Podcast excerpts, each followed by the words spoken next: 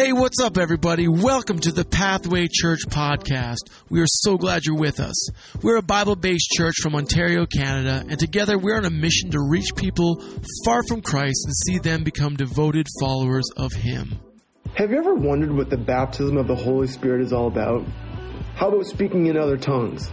Well, this week we'll be in Acts chapter two, where the promised Holy Spirit descends upon all those in the upper room, and they start to speak in other tongues. Well, in this message, we'll consider some of the possible interpretations for this text, and we'll be challenged to lean into the work of the Spirit in our own lives. With that, let's turn it over to Pastor Nate with part three of the Acts series, Speaking in Tongues. Hey, everybody. Uh, welcome. My name is Nathan. I serve as the lead pastor here at Pathway Church, and we are currently in a study of the book of Acts, and we're actually today in chapter two, uh, in the first half of, of chapter two. Uh, you may be wondering why I'm coming to you by video. Uh, my family and I are away on uh, a holiday. We're out of country this week.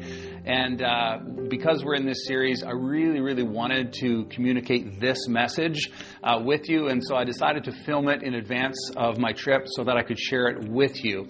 Uh, normally, I would have someone else uh, speak, but I, I felt like the subject today, the subject matter uh, being we're going to be talking about the baptism of the Holy Spirit, and we're going to be talking about speaking in tongues, and we're going to be uh, discussing this a little bit. I, I really wanted to be able to share myself with you uh, some of my thoughts. And I think it's really important for you to know that as we approach this subject, I in no way uh, believe that I've got it all figured out or that everything I'm going to say is uh, one hundred percent, you know, what you should believe. But I really did want to share with you a frame to help you understand maybe a little better, and perhaps today you'll get a, a different perspective than you've had before. Uh, one of the things I love about our church family, and uh, here at Pathway Church, we have so many people from different backgrounds, faith backgrounds. Uh, we have about a quarter of our congregation didn't attend church anywhere before they came to Pathway. But then of the rest uh, that, that are part of our church, we have all these different from, from Catholic, Anglican, Presbyterian, uh, Pentecostal, and just all the different denominations and streams of Christianity. And, and as some of you will already know, when you begin to talk about the Holy Spirit, specifically about things like speaking in tongues and, and the gifts, the power gifts of the Holy Spirit, uh, there can be a very, very wide and diverse range of beliefs. And so, again, I'm not here today to convince anyone, but I want to share with you some thoughts that, that might that might cause you to, to look at this subject uh, with a with an open mind. And, and I believe that there is a, a frame. And if we stay within that frame, there can be a lot of different beliefs about this, about how we interpret the scriptures as it pertains to this subject. But I'm excited to to share it with you and to and to dive into it. Now, uh, just for uh, full disclosure, when I was a little kid, I was raised in a home uh, that I would call charismatic. My my parents came to faith, and it wasn't uncommon for me um, to hear my parents praying or speaking in tongues. It wasn't uncommon to see someone prophesy or to see an exorcism, you know, some of these things that that, that some folks might think are really, really strange. These were relatively commonplace. And I only say that because for me, it, it didn't seem weird because I, I grew up around it. And it's amazing how your frame for something can, can be shaped uh, by your past history and experiences. About ten years ago, I was in Haiti. And uh, Tony Tony Jones, who's a missionary to Haiti, he's like, "Come with me, Nate." And we hopped on his on his bike or his quad, whatever it was, and we went down to this area of town. And he just disappeared, ran into the woods. And I'm sitting there, and all these Haitian men start surrounding me, and they're talking to me in Creole. And I didn't know what they were saying. I was very intimidated because I didn't know where I was. And they all had machetes. And I'm telling you, like, if, if you were walking downtown Peterborough and a whole bunch of people came out of the out of the, the buildings and they all had machetes, I mean, you'd be, you actually you might speak in tongues. It'd be pretty scary. And, and so I, I was there. And again, like for Tony, when he came back, I was like, "Tony, I'm scared." He's like, "Oh, no, they're, they're good. Everyone has machetes. No big deal." And so depending on your background, for some of you, this conversation might be an exciting one. You're like, "Oh, this is great. I'm so glad we're talking about this." Others of you uh, might be quite nervous just at the thought of talking about the Holy Spirit and speaking in tongues and where's this all going to go. And I just want to assure you that there's there's room for everyone and there's room for conversation. And we definitely know that, that people are very diverse. Our church is diverse. And because of that, we have some folks in our church who probably believe that the Holy Spirit doesn't do these things anymore. It's not really something we need to pay attention to. There are other people in our church who speak in tongues and pray in tongues every day, and they would just think it's the best thing, and they want everyone, everyone in their small group to speak in tongues. And so we got all this diversity, and that's okay. We're going to talk about it today. I'm hoping to create a frame around this conversation on the Holy Spirit that will hopefully uh, bring us all together in a way that honors Jesus. So that's that's my goal today. So with that, let's let's dive into the text, and we're going to look first at uh, Acts chapter two. And as we begin in verse one, let me give you the backdrop. The beginning of Acts, Jesus is on the Mount Olivet, and he's about to ascend into heaven, and he t- says to his disciples, I'm sending you out on a mission to reach all of Israel, Samaria, and then to the ends of the earth. I'm going to send you out as my witnesses, but before you go, I'm going to equip and empower you with the Holy Spirit. The Holy Spirit is going to come, and he's going to live inside of each of you to empower you to do this work and this mission that I've called you to do. And so with that, he tells the disciples to wait in Jerusalem.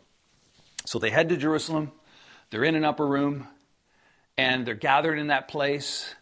And while they're there, they uh, Peter steps up. We learned about this last week, and he's like, we're short a disciple. Judas killed himself. And they appoint another disciple. And then uh, that's where we pick it up here in chapter two, verse one. It says, when the day of Pentecost arrived.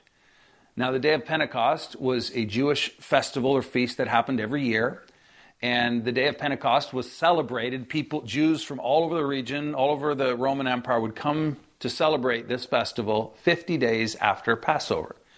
And so this gives us some indication, because we know that Jesus spent forty days with his disciples, that they were waiting here in Jerusalem in the upper room for seven to ten days. That's a, that's a long time to wait. And it says, when the day of Pentecost arrived. Interesting to note, it is said that God gave the law to Moses on the day of Pentecost. And so now we have the Holy Spirit being given the church age beginning on this very same festival, the day of Pentecost. And it says that as they were all together, in the King James Version, it says they were all uh, with one or in one accord. But it says that they were all together. They were in unity, which is already a miracle in itself. So you got these these people all together. We might assume when we read this, we might assume that uh, it's just the twelve disciples, you know, waiting for the Holy Spirit. But in fact, we learned last week that there's one hundred twenty, including many women, Mary, the mother of Jesus, Jesus' brothers, who kind of don't turn up until after his resurrection. And they're all there. And it says, and suddenly there came from heaven a sound like a mighty rushing wind. So it doesn't say a mighty rushing wind. It says a sound like a mighty rushing wind. Um, this past uh, spring, summer, that we had this windstorm blow through the area. I know that many of you experienced uh, that. It was pretty crazy. And I remember I was outside and this vase blew over and I was picking up the glass pieces and the wind, you could hear it just coming. Lawn furniture's blowing over my head. And my wife, Jess, she's just screaming, Nathan, get in the house. And I remember the sound of that wind, and perhaps they heard something like that. And you might think to yourself, uh, what's with the wind sound? Like, why would wind be significant? And I think the answer to that is that they were waiting for the Holy Spirit. And the word spirit in, in the Greek language is, is the word pneuma, and it, it means wind or breath.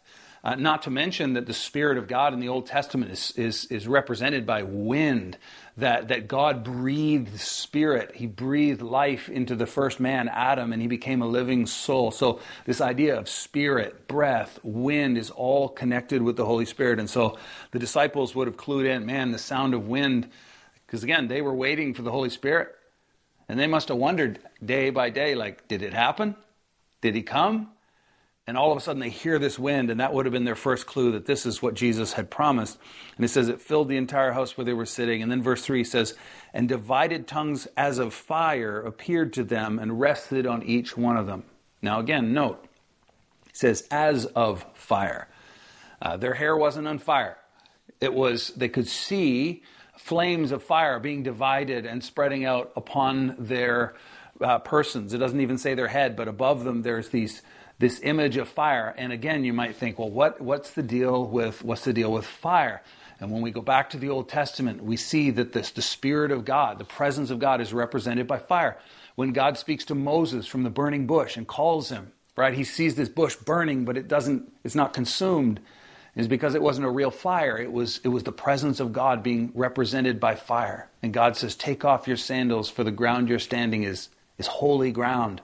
And then when God leads the nation of Israel out through the wilderness, it's a cloud by day and it's a fire by night. In the temple, in the tabernacle, the presence of God, they would have lamps lit and burning, representing the, the presence of God. And so the disciples, they're Jewish, they understand the wind and the fire represents this. Uh, Elijah, when he's in the cave, God shows up in the wind, and he shows up in the fire, and then a still small voice. So all of this stuff would be connecting for them. I think I think the point of this is simply that these two signs, the, the wind and, and, and the sight of fire, these two things would have let the disciples know unequivocally the Holy Spirit, the thing that we've been waiting for, the Holy Spirit coming to live with us that Jesus promised. It definitely happened. Because there are times in our lives when we, we have these incredible circumstances and a few days later we're like, did that really happen? And, and it really, really is helpful to know. And the disciples would have been absolutely assured. And then verse four says, and they were all filled, filled with the Holy Spirit. Now this is this is what we often refer to as the, the baptism of the Holy Spirit. And the word baptize is a Greek word that means to immerse in, to submerge.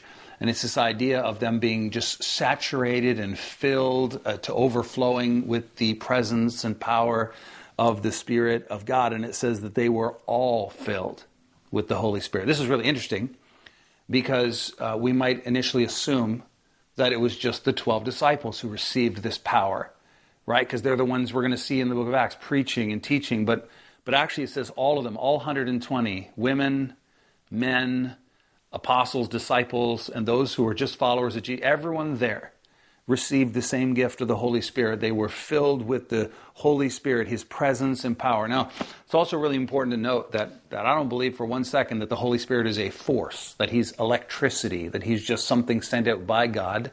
But we actually believe that the Holy Spirit is God. That God exists, Father, Son, Spirit, three persons in one. And so we see the Holy Spirit, the presence and person of God, coming to live inside of these uh, inside of these disciples. It's powerful, powerful stuff. In John fourteen, uh, verse sixteen to seventeen, uh, Jesus said to the disciples this. He said, and I will ask the Father, and He will give you another helper. I'm going to go away, but I send someone who can help you, and He'll be with you forever, even the Spirit of truth. It's another name for the Holy Spirit, whom the world cannot receive because it neither sees Him or knows Him. But you know Him, for He dwells with you.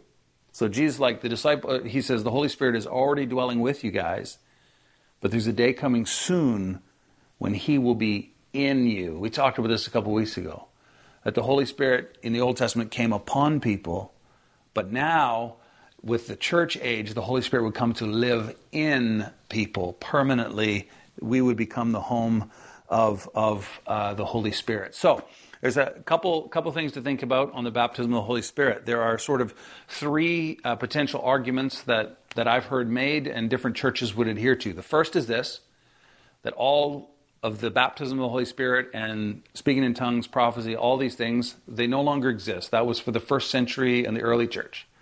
And perhaps that's your view. And if that's the case, then there's a whole bunch of verses we don't need in the Bible, and we could just kind of move on. So that's that's one view. The second view uh, would be this. The, the second view would be that um, when a person trusts in Jesus, the Holy Spirit comes to live inside of them. But there is another secondary experience called the baptism of the Holy Spirit, uh, in which we must wait and then we receive power. And it's sort of a two-step approach uh, to the Holy Spirit. And so uh, this would be very common within the Pentecostal denomination and others. But there's a third approach, and it would be simply this, and this would kind of be where I would lean, uh, that every person who receives Christ receives His Holy Spirit with all of His power, all of His gifts, and all of His abilities, and that we can have continued and multiple experiences of the Holy Spirit empowering us and working through us. And uh, this is this is interesting because in the book of Acts alone, we see the disciples filled with the Spirit on the day of Pentecost. A few chapters later, they're filled with the Spirit, and Peter preaches, and then they're filled with the Spirit, and they're filled with boldness, and so on and on. So the same wording is used over and over again, and so this is a really, really fascinating and interesting topic, and so I think there's room for lots of different views, uh, but my perspective would be uh, mostly on the third. Of course, each of these views that we have will impact the way we view the Holy Spirit. If you do not believe that the Holy Spirit does any of that today, then you won't be asking for the Holy Spirit to do any of those things in your life. There's a whole bunch of verses you'll just skip over because they don't apply to you. If you believe that it's a secondary experience and you didn't have it, then you're gonna you're gonna you're gonna be waiting around, perhaps. Or maybe if you've had an experience with the Holy Spirit, you're gonna you're gonna feel like, oh, I have this thing that everyone else doesn't have. So that's that's a possibility. Which is why I love the third option, because we know that we have received the Holy Spirit because it's Him who works in us. And then we can we can seek for more. And we can ask the Holy Spirit to move and to do things in and through us, because that's exactly what He came to do. So with all of that, um, let's move on uh, to the rest of verse four. It says, they were filled with the Holy Spirit and began to speak in other tongues. Another translation could say in other languages, as the Spirit gave them utterance. So somehow the coming of the Spirit actually enabled them to speak in some other tongue or language. Um, the question of what exactly is that is the question that we're going to spend a bit of time uh, trying to figure out. There are really two options in my estimation. The first option is that the disciples uh, received a supernatural gift of a language, of a language. And uh, if you read the, the rest of the text, which we're going to dive into in just a moment, you might initially assume that that's exactly what happened. That that Peter and James and John and all the folks there, that they are there, and all of a sudden they receive a language. Could you imagine coming to church and everyone's praying and singing, and all of a sudden the Holy Spirit comes on you in su- such a way that you know He's there, and all of a sudden you can speak Italiano. Hey! And all of a sudden you can speak Italian. Wouldn't that be amazing? No Duolingo. No classes, no tests, none of that, right? No verb conjugation, like you just know how to do it, and you can speak another language. And and some people read this text and believe that all the disciples and those present received all these languages, and that would therefore equip them all to go to the various parts of the world as missionaries. Now, that's a really cool theory, but the more I look at it, the less I think that that's actually what happened, and the less I think that that's actually what tongues is all about. So you have the option of it being a supernaturally given human language. The other option is that it is some form of heavenly or heart or spirit language that is not understood by other people. Uh, those are your two options. It's either an earthly language that comes as a gift or something else. And so we're gonna we're gonna look at that together. But let's let's keep reading the text and just see what it says. It says, verse five. Now there were dwelling in Jerusalem Jews, devout men from every nation under heaven. And at this sound, so you got one hundred twenty people going off in other languages or sounds, whatever they were doing. And it says the multitude came together. Now we know uh, f- from a little later on that this multitude, this crowd, is over three thousand people. Because three thousand people uh, begin following Jesus and get baptized. So we know it's this massive crowd, and this massive crowd is listening to this large group of people all going off in different languages. And it says they were bewildered because each one was hearing them speak in his own language. And they were amazed and astonished, saying, are not all these who are speaking Galileans? So Galileans was kind of like a fishing region. It was not highly educated.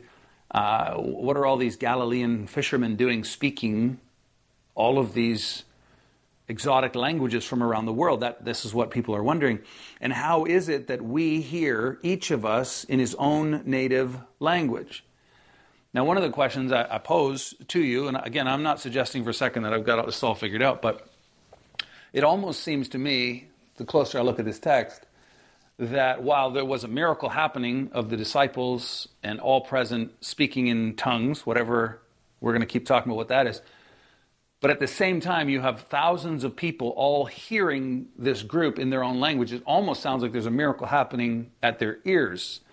Um, just to give you a little more clarity on this, it says in verse eight, and, and how is it that we hear each of us in his own native language? And we get a list of some of the, the regions of the world. Parthians and Medes, Elamites, residents of Mesopotamia, Judea, Cappadocia, Pontus in Asia, Phrygia, Pamphylia, Egypt, and parts of Libya belonging to Cyrene, and visitors from Rome, both Jews and proselytes, Cretans and Arabians. We hear them telling in their own tongues the mighty works of God. So the Spirit has got them saying stuff, and it's glorifying God. That's always what the Holy Spirit does, by the way. Anything that doesn't glorify Jesus and glorify God, it, it's not the Holy Spirit, it's something else.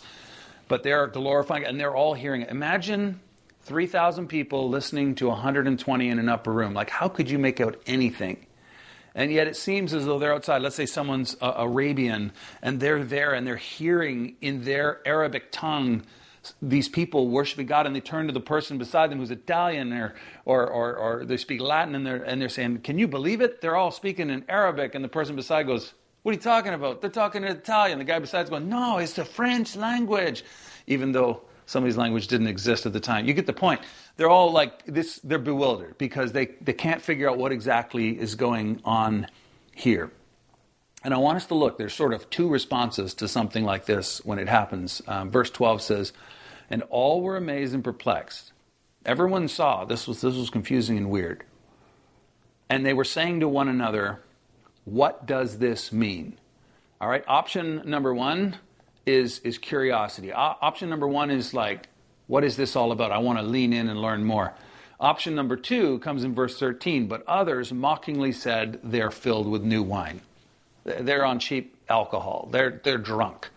And so you got two options. One, when you come to something like tongues, you come to something like the, the Holy Spirit, it seems a bit odd, weird, hard to understand. You can either write it off, or you can lean in and go, what is this all about? I want to I want to learn more. And, and those are really the same two options that we have today. Verse fourteen says this, but Peter, standing with the eleven, lifted up his voice and addressed them. It's interesting to me, Peter is always the guy standing up, speaking first. And he says, men of Judea and all who dwell in Jerusalem, let this be known to you and give ear to my words. For these people are not drunk, as you suppose, since it is only the third hour of the day. That's nine in the morning. He's like, I know for some people that wouldn't matter, but for nine, nine in the morning, he's like, these people are not drunk. That's not what this is. But he says, this is what was uttered through the prophet Joel. These are religious people gathered for the Feast of Pentecost. Peter says, this is the fulfillment of what God by the Holy Spirit spoke through the prophet Joel. He says in verse seventeen, in the last days it shall be, God declares, I will pour out my Spirit. Peter's like, what's happening right here? The Spirit being poured out on us? This is what God promised. And he said, I'll pour it out on all flesh. Not just some, not just kings, priests, prophets, not special people for special times, but on all flesh. On your sons and your daughters, they will prophesy. Men and women. Your young men shall see visions, and your old men shall dream dreams. Young and old alike, his Spirit will move on them. Even on my male servants and female servants, even those who are the lowest in society, the Holy Spirit is coming and will work in and through them. In those days I'll pour out my Spirit, and they will prophesy. And I will show wonders in the heavens above and signs in the earth below. Blood and fire, vapor of smoke, and the sun will be turned to darkness and the moon to blood. By the way, these are these are things that Jesus pointed to as signs of his second coming. And so this is all part of God's plan, that his Spirit would descend, the church age would form, and then Jesus would return. Before the day of the Lord comes, he says, the great and magnificent day. And it shall come to pass that everyone who calls upon the name of the Lord shall be saved. Peter says, what you're seeing today is what was prophesied in Scripture. The Spirit would come before the Messiah comes to rule and reign. And the right response is to call upon the name of the Lord. He's going to continue to preach and tell them all about Jesus. And we'll learn about that next week. So uh, with the final few minutes that we have together, I want to spend a little bit of time um, sharing with you some of my thoughts on this whole idea of speaking in tongues. As I as I outlined earlier, you really have two options in my estimation. Number one is that it is a heavenly language is given by God for, we would suppose, the purpose of being a missionary and taking uh, the gospel to a language that, that you didn't know. Uh, the other option, as we said, is either like a, a, a heavenly or prayer or spirit language that, that is really unintelligible to humans, and that it is some sort of spiritual way to communicate with God. Those are really the two options as I see them. As I mentioned earlier, in Acts chapter two, it seems to be the former. It seems to be these languages of the world that are given. Yet what's interesting is as you read the rest of the book of Acts and look through church history, you see almost no evidence of this taking place, that, that Peter was able to go to Arabia because he miraculously knew how to speak that language. You, you don't see anything like that. So that, that kind of makes me wonder. And then when you go to First Corinthians twelve, thirteen, fourteen, as Paul describes and instructs how this gift of tongues is to be used within the church, nothing in there sounds at all like human languages meant for the mission field. It, it seems to be the latter, that it is a heavenly heart and spiritual language of prayer Um, that he's actually uh, talking about there. And so I want to turn to First Corinthians and just share a few thoughts. I, I wish I had a few hours and walk through this all verse by verse, but let me let me share a few thoughts. And again, uh, this is this is what I believe and what I think is the best way to interpret this. You may disagree, and I'm okay with that. Um, you don't have to send me an email telling me I'm wrong. Just just listen to what I have to say and see if if any of it makes sense.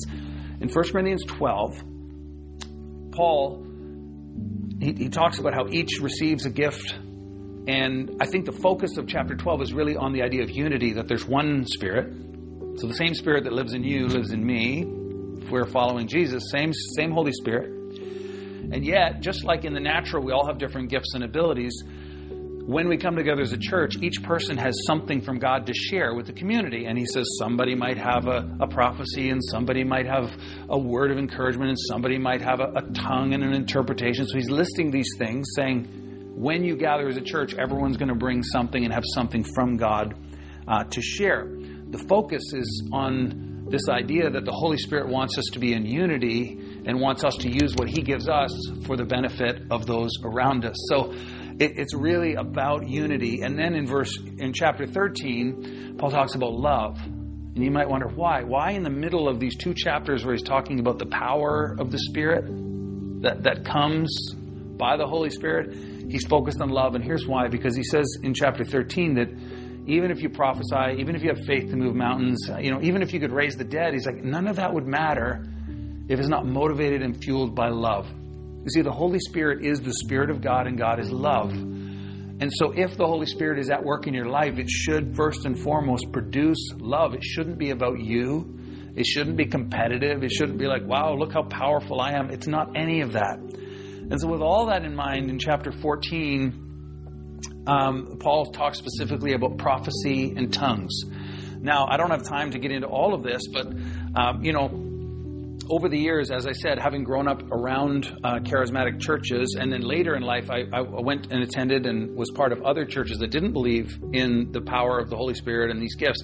And so I really got to see both sides, and I really began to understand that, wow, the Holy Spirit is moving in all these places, uh, but, but people don't necessarily have the same frame and don't agree. And one of the things I noticed is that people that don't understand or operate in the, the power gifts of the Holy Spirit, they often misunderstand. They They read about things like prophecy, and they imagine somebody convulsing and saying a whole bunch of stuff about the future, like a like a fortune teller at a seance. That's kind of how they, they imagine what prophecy looks like.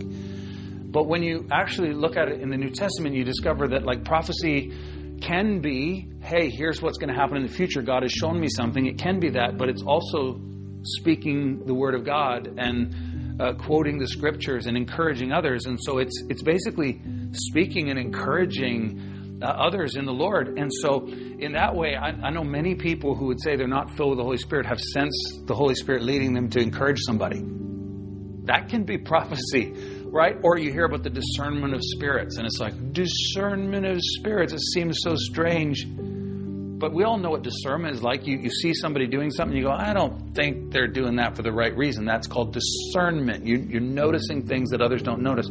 Well, there is a spiritual gift of discernment where the Holy Spirit can reveal to you something that's going on behind the scenes that allows you to help and allows you to minister. That's the work of the Holy Spirit. And, and so people who don't even believe in the gifts of the Holy Spirit are actually sometimes operating them and they don't know.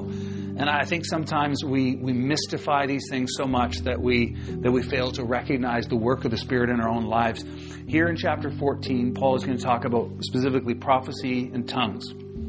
Prophecy, speaking and encouraging those within the church, he says is the most beneficial because it's everyone can hear it and be encouraged by it. He says tongues, nobody understands it. And he says this in chapter fourteen, verse two, for one who speaks in a tongue speaks not to men, but to God. So whatever this tongue thing is, and I admit it's the weirdest of all them, whatever this tongue thing is, he says, you're not speaking to other people. It's not for them. It's between you and God. And then he goes on to say this. He says, um, for no one understands him, the person speaking in a tongue, but he utters mysteries in the Spirit. So that doesn't sound to me like a human language, like go get an interpreter and then we'll all understand it. No, he says you're speaking mysteries in the Spirit. Uh, you might you might make the argument and you might say, uh, well, you know, speaking in tongues is only for a few rare people who have the gift. And yet in verse five, just a few verses later, Paul says, I want you all to speak in tongues. Well, why would he say that if it wasn't available to all? That would be weird.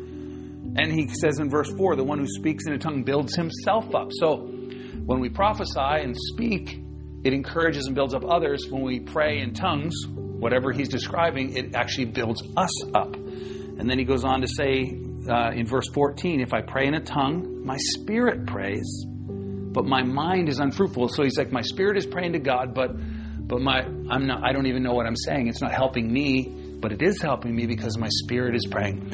You go, why would anyone want to do this? Why would someone be babbling in this tongue that no one can understand, not even the person doing it? How is it beneficial? Well, well Paul says it, it strengthens your spirit. It allows your heart to talk to God.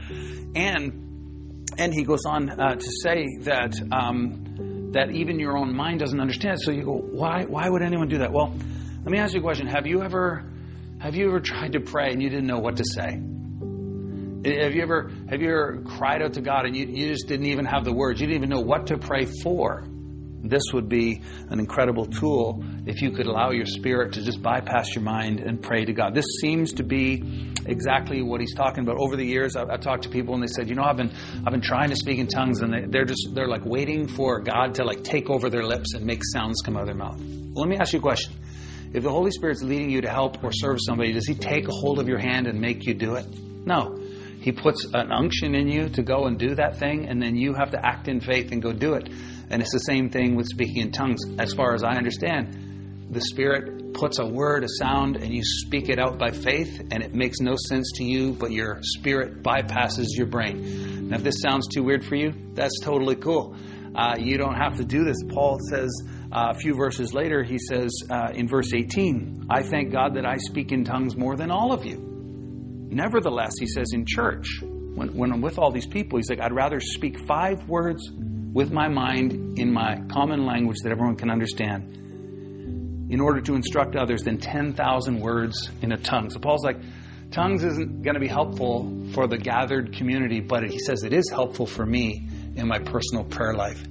Uh, maybe some of you have never heard anyone talk about these things in this way. My hope was just to give you a different frame and maybe a way that you could, could look at this differently.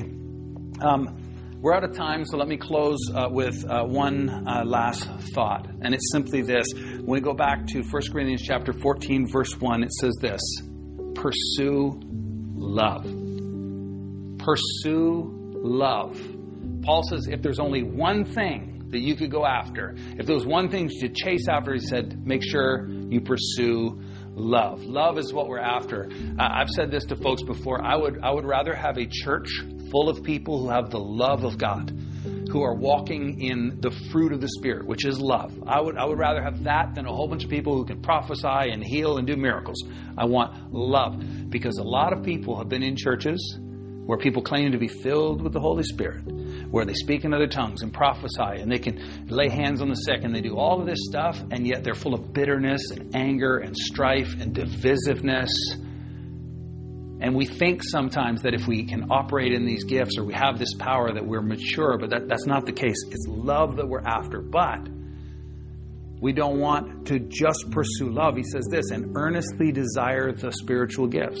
In other words, the Holy Spirit lives inside of you, and you can desire His gifts and His power to be in, in operation, working in your life for the good of those around you and for the good of the kingdom. And so with that, uh, I, I hope that this has been challenging, and it is uh, something that will, will help you. I want to I want to pray, and uh, let me just remind you of one thing. Regardless of where you stand on these things, we believe the Holy Spirit is a person. We believe that the Holy Spirit is at work in you if you are a follower of Jesus. The same Spirit that raised Jesus from the dead lives inside of you, empowers you, leads you, guides you, enables you, will teach you all things. And if we and if we desire, the Holy Spirit can do much more in and through us than we can ever imagine. And so let's lean into that together as a church. Let's pursue love and not neglect these other things. And so let me pray for you. Heavenly Father, thank you for our church family. Thank you for the diversity that we have uh, in our midst. Thank you that there are so many people from different backgrounds. And, and we don't want to be a church that's divided over issues of theology. But Lord, what we want to do is we want to be moving forward on this mission to be witnesses for you, filled and empowered by your Holy Spirit. I pray, Lord, if there's anyone listening today who has never uh, trusted and called out on Jesus as their Lord, they would do so. Maybe there are some uh, who have been following you for a while and have never leaned into, never asked for the Holy Spirit. For you said, oh, what father whose son asked for a loaf of bread wouldn't give him a loaf of bread? And, and Lord, you will give us your Spirit when we ask for it. And so, God, thank you for your promise. Thank you for your Spirit that lives inside of us. Help us to, to, to live in such a way that the Spirit of God is working in and through us in every way possible. In Jesus' name, amen. Hey, that's it from us. Thank you so much for joining. Please stay connected with us. Be sure to like and subscribe to our YouTube channel. That's Pathway Church P T B O. Hey, God is at work in this world, and we feel so blessed that we get to be a part of what He is doing. Have a great day wherever you're at, and we hope to see you soon.